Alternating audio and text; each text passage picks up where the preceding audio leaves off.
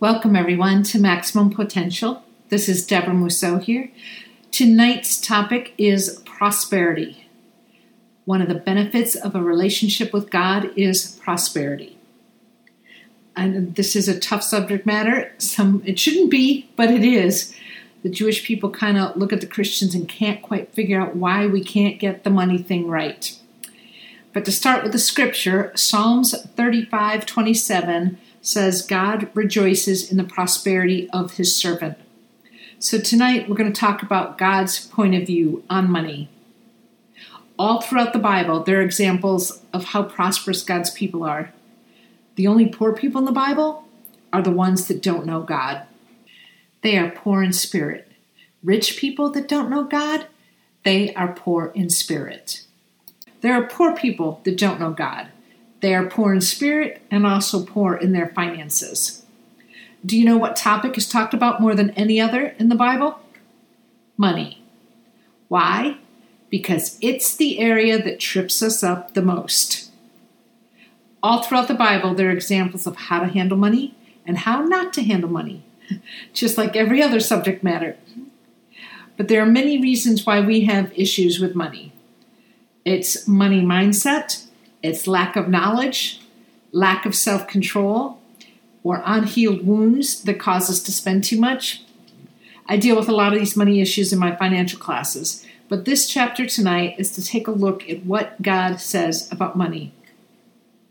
Number one, God wants you to be healthy and wealthy.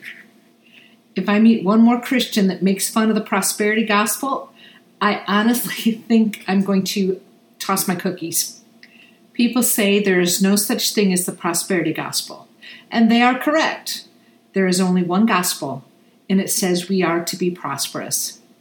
The preachers that preach against prosperity might be well meaning, but they don't really understand the word correctly.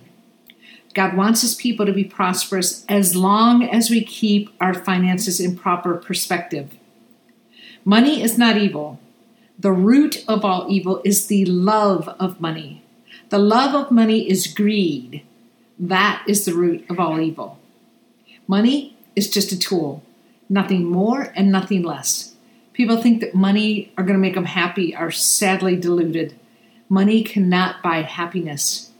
There, there are a lot of rich people that are absolutely miserable. Money can make you more comfortable, it gives you more options, and it makes it easier to accomplish things.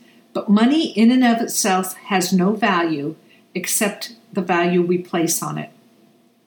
God comes first in your life.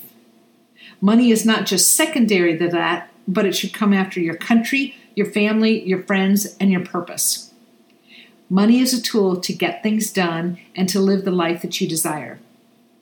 Deuteronomy 8:18 says, "Remember the Lord your God, for it is He who gives you the power to get wealth. Why would God give you the power to get wealth if He didn't want you wealthy? He wouldn't. God doesn't lie, and His word never changes. King Solomon, King David's son, was the richest person to ever walk the face of the earth. If King Solomon were alive today, he would be a trillionaire.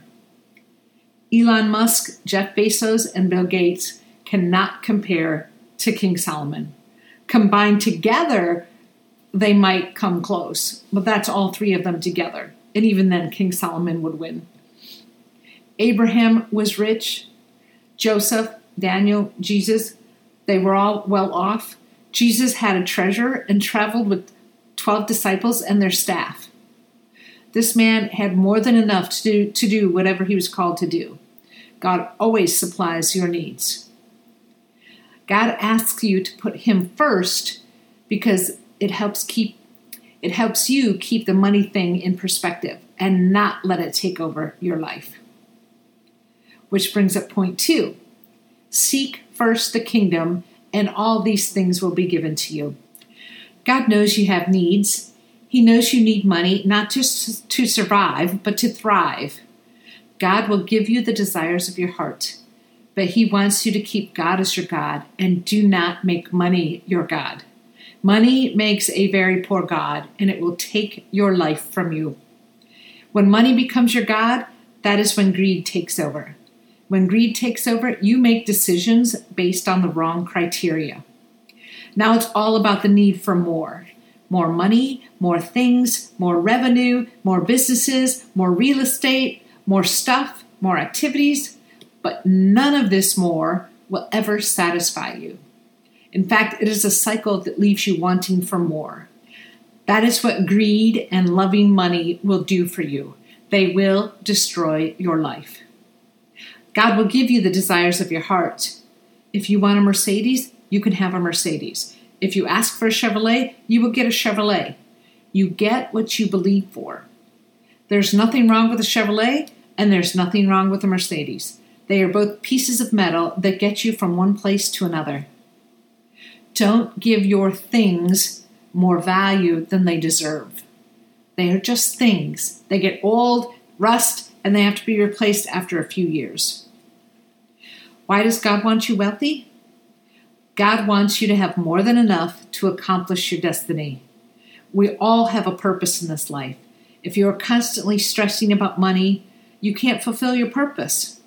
If you can't pay all your bills, you don't have enough money left over to give to the poor or to feed into the kingdom. The Bible comes right out and says, share with the people that teach you. This is point three Galatians 6 6. Let him who is taught the word share in all good things with him who teaches the word. The Bible comes right out and tells us to share with the people that teach us. That is your pastor, your priest, or your rabbi. Whatever you call him or her, we are asked to share our wealth with them. If you pay a brain surgeon 100 grand, 200 grand, or more to take care of your brain, or an attorney 500 to $1,000 an hour, which racks up a bill really fast to keep you out of trouble, why would you not share with the one person whose purpose it is to help save your soul? Your spirit is the most valuable part of you.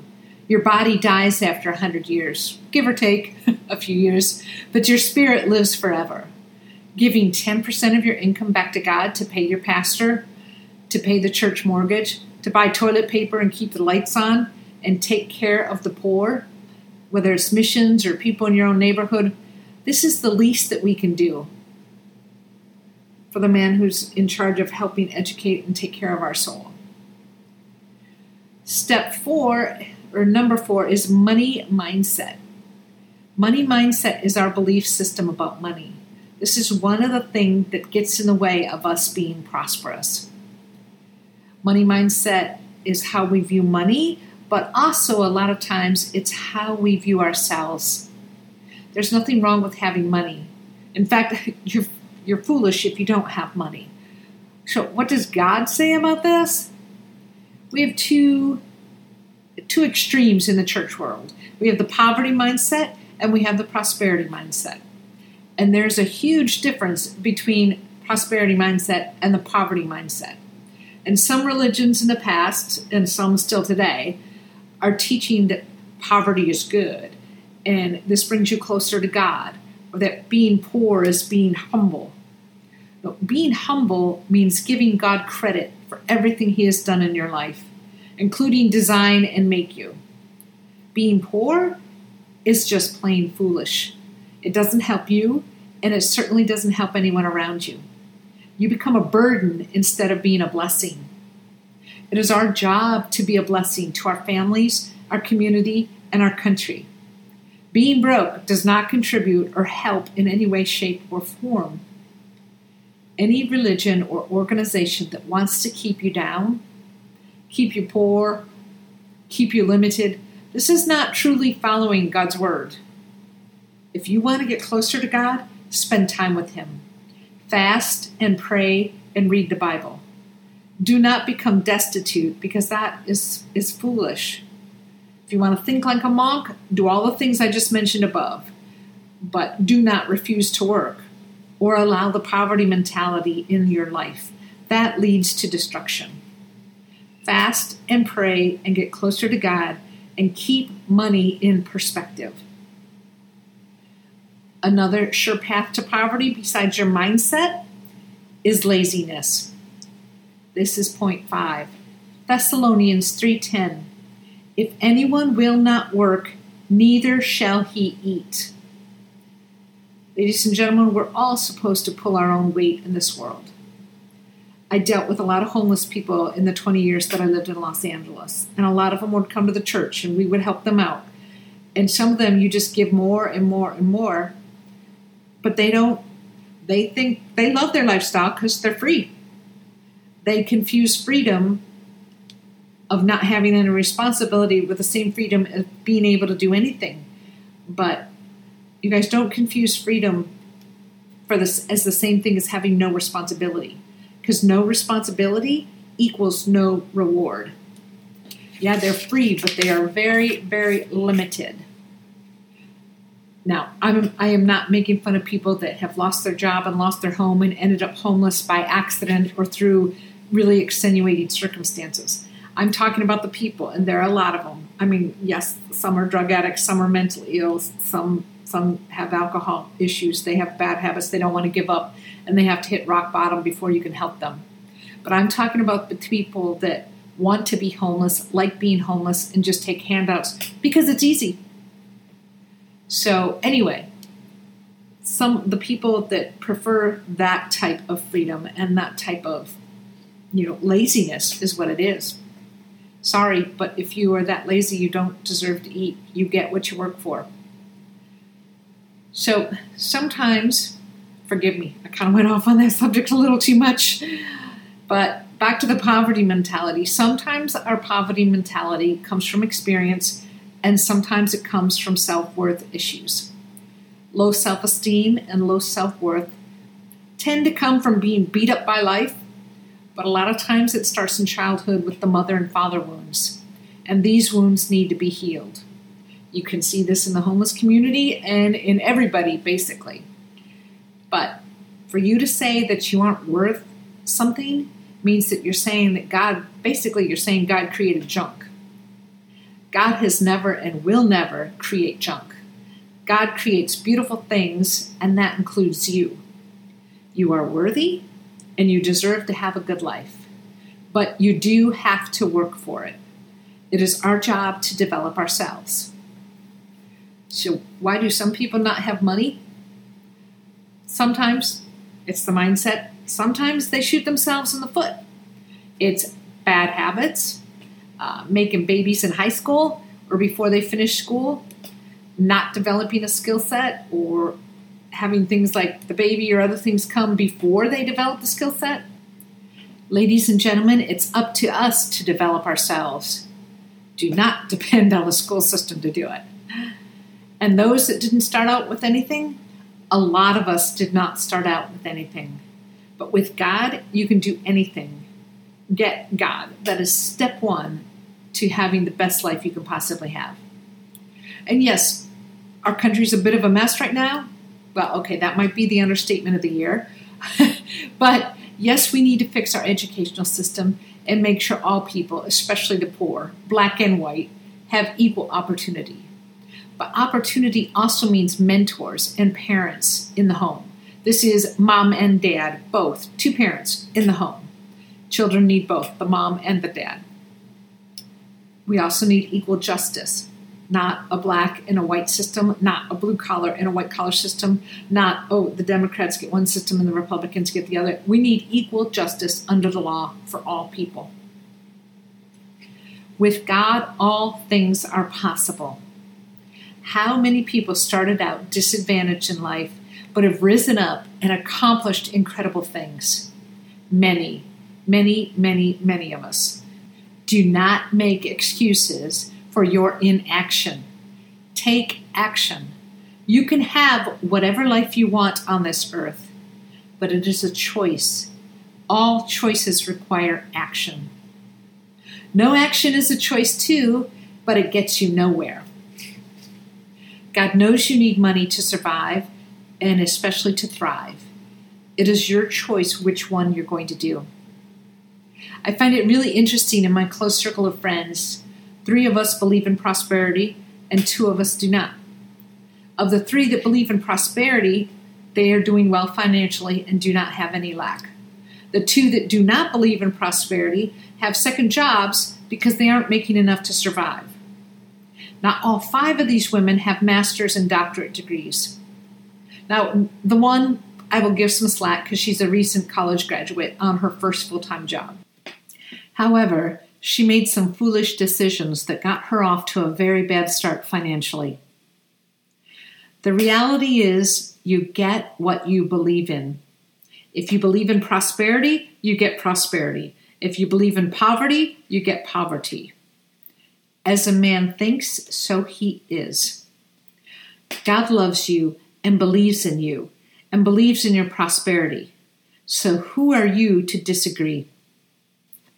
Number six, another issue that prevents us from prosperity is lack of knowledge.